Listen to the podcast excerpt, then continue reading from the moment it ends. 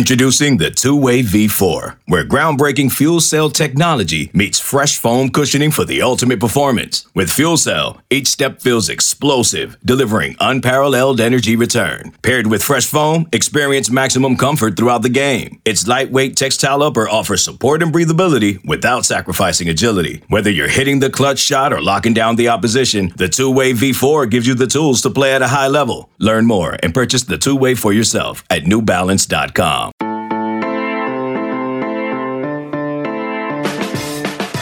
Good morning. It is Thursday, February 10th. You are listening to College Football Daily. I'm your host, Lance Glinn. On today's episode, we are jumping back into our Across the Country with the College Football Daily series, and we will be talking some Duke football with Adam Rowe of 24 7 Sports, thedevilsden.com. The David Cutcliffe era in Durham is over after 14 seasons. Former Texas A&M defensive coordinator Mike Elko takes over in hope of bringing some juice to this Duke program. And before we hear from Adam, I want to remind you that if you've missed any episodes of our Across the Country series. You can find them all wherever you get your podcast. And you can also go to Spotify, search for the playlist Across the Country with the College Football Daily, and find every episode we have done so far all in one place. So joining me now to discuss the Blue Devils as they start fresh with Mike Elko is Adam Rowe. Adam, how we doing? Thanks so much for coming on and giving me some time today. I really appreciate it. Yeah, thanks for having me, Lance. So, Adam, I assume right now students on campus and fans of Duke athletics as a whole, they're focused on basketball season. Obviously, Coach K's final season on the bench. But Mike Elko comes in, he brings a fresh perspective after over a decade with David Cutcliffe, and obviously has plans to try and rebuild this football program. What's the overall buzz around Duke football right now. And I'm not asking this in a way to, I guess, demean the program. But look, we all know Duke is a basketball school. There's a lot going on right now with Duke basketball. What's just, I guess, the general level of buzz and the general level really of care within the fan base about this new era for the Blue Devils on the field? Yeah, I mean the, the Duke football fan base is obviously is not the biggest in the in the country by any means in the sport, but the ones that are fans have been through some crazy years of of intense suffering and what that suffering does is, is is develop like true love for the program. They got a taste of of I mean, I don't want to say greatness, but a solid level of football between 2013 and, and, and 2015 when Duke was winning 10, 9, and 8 games a year. I mean, that was totally unheard of. Started going to bowl games, even made it to the ACC championship game in 2013. So I think what Cutcliffe did is, is kind of establish that baseline and showed that Duke can compete in the ACC. What he wasn't able to do is take Duke from good to great. Um, I think part of that was was other programs hiring away his assistant coaches and then not getting the level of investment in the program that he needed to hire, you know, solid or or even improvements on those departures. And I think despite even some some pretty good recruiting, classes. He just wasn't able to get over the hump. So there was a general, you know, feeling in the Duke football fan base that it was time for a change. And I don't think that Duke could have added really a better coach for the guys that they were targeting than Mike Elko. And he's a great hire. He's been highly sought after across the country by a number of different ADs. And um, Duke has really shown an investment in the program too, not just with Elko's contract where he's making, you know, more than Cutcliffe was making, also the assistant coaches, but they've tapped into the um, endowment and actually shown a really strong investment in the recruiting department.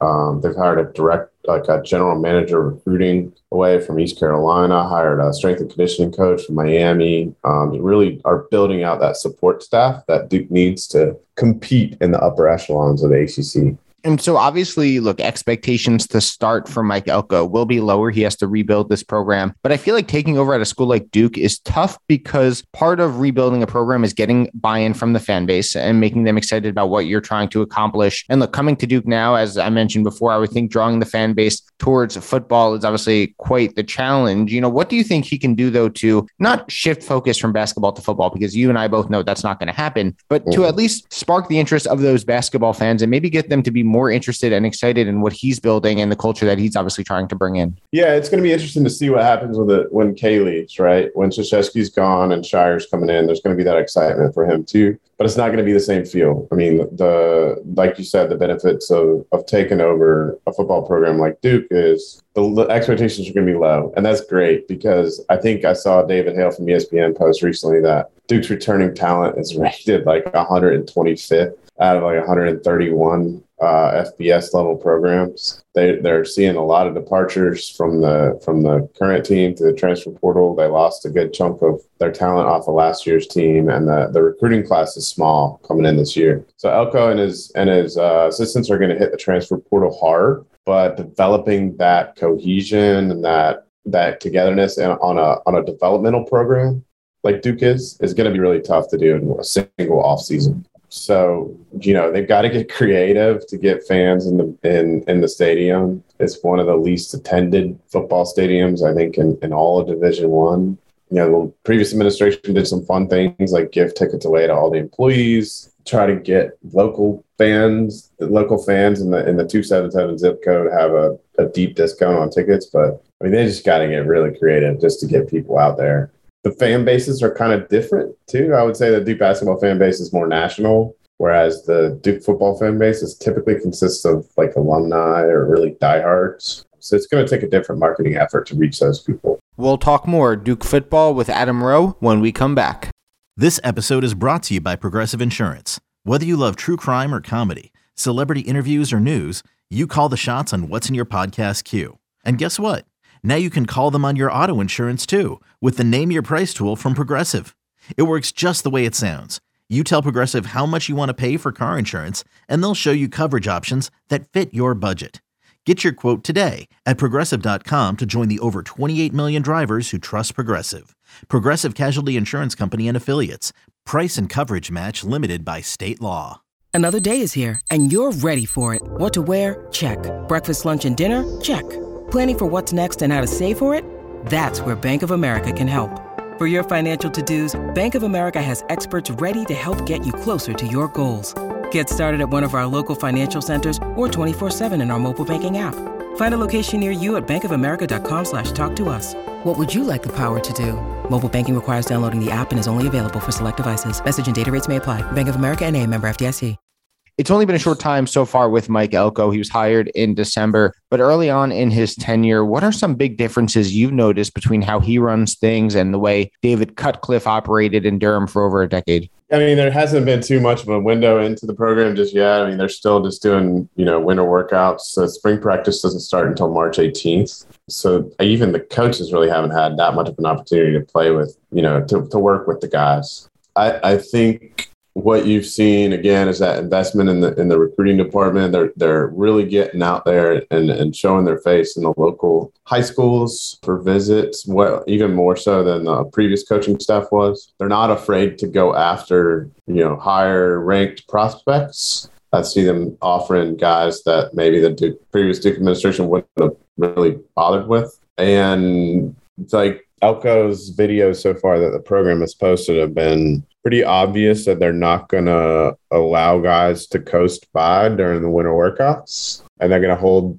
hold players accountable to their conditioning and weightlifting. I think one of the things as a developmental program you've got to really have is a strong strength and conditioning program, and and do just. I mean, if you saw the guys that they were lining up against on on game days and in on the field before the game started, it was like night and day as to athlet- the athleticism and size of the guys. So, so Duke, you know, David Feely, they brought him on. He's he's really doing wonders with the, with the uh, with the players apparently, and has like established some baselines in the winter that that those guys are going to have to improve upon before the season starts. If that makes sense. So that's great. Again, like check back with me after the spring game on April 16th, and I'll probably have some more information on that. Who are some names? You know, obviously, you mentioned Duke's returning talent is not great and they're not returning much, but who are some names college football fans should watch on this Duke roster that the new coaching staff will obviously rely on to to make an impact next year? And I know you said they're, they're going to hit the portal, and obviously, we're still early in the offseason, yeah. but are there is there anyone on the roster right now, whether they're returning, whether they're already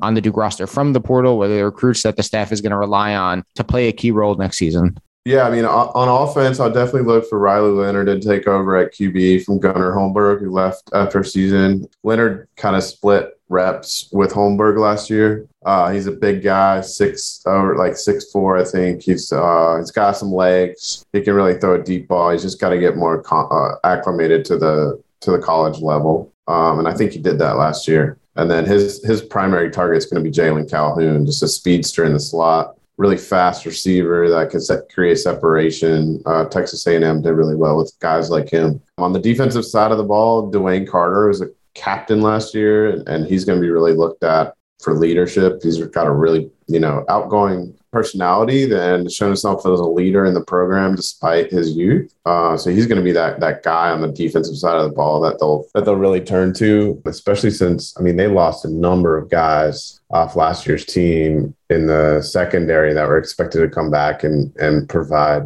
experience. Lummie Young, a safety's gone. Jeremiah Lewis, cornerback, is gone. Jalen Alexander, Nate Thompson, safeties are gone. There's just going to be a lot of turnover on the defensive side of the ball, and I guess it's good that they have Mike Elko there to to, to kind of coach those guys up. So, Adam, I'll let you go on this one. You know, I mentioned lower expectations earlier, but are there boxes that need to be checked off on the field in year one? You know, do they need to, I don't know, win a conference game? They obviously went winless in ACC play last year. Do they need to, I guess, go at least 500 in the four non conference games to start the season? You know, obviously, there are no expectations or very low expectations for the first season, really, kind of in any program, unless you're coming into a, a, a real power, a real blue blood type of program. But are there yeah. things that are important for this program to accomplish? Accomplish to really start off on the right foot next season? Yeah, I mean Duke is one in seventeen in their last last seventeen ACC conference games. Like any improvement on that, they went zero oh and eight last year, one and nine the previous season. Like any improvement on that is going to be huge. Um, especially the the non conference schedule is is not terribly daunting. It's it's uh, Temple at home, at Northwestern, uh, North Carolina A and T at home, and then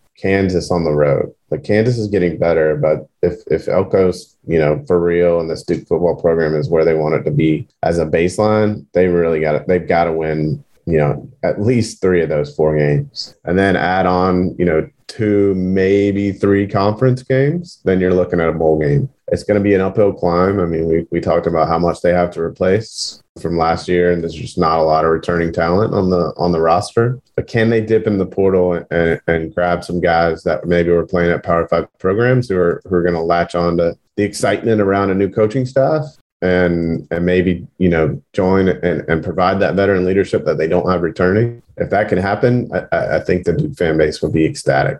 You can follow him on Twitter at Adam Rowe TDD. He covers Duke football, basketball, and recruiting for 24 7 Sports, the Devil's Den com. Adam, thanks for doing this, man. I really appreciate you giving me some time. Yeah, thanks, Lance. Have a good one. All right. Remember to give us a five star rating and a review wherever you get your podcast. A fun episode coming up tomorrow as well. You don't want to miss it. For Adam Rowe, I am Lance Glinn. Thanks for listening to another edition of the College Football Daily. Have a good Thursday, everyone.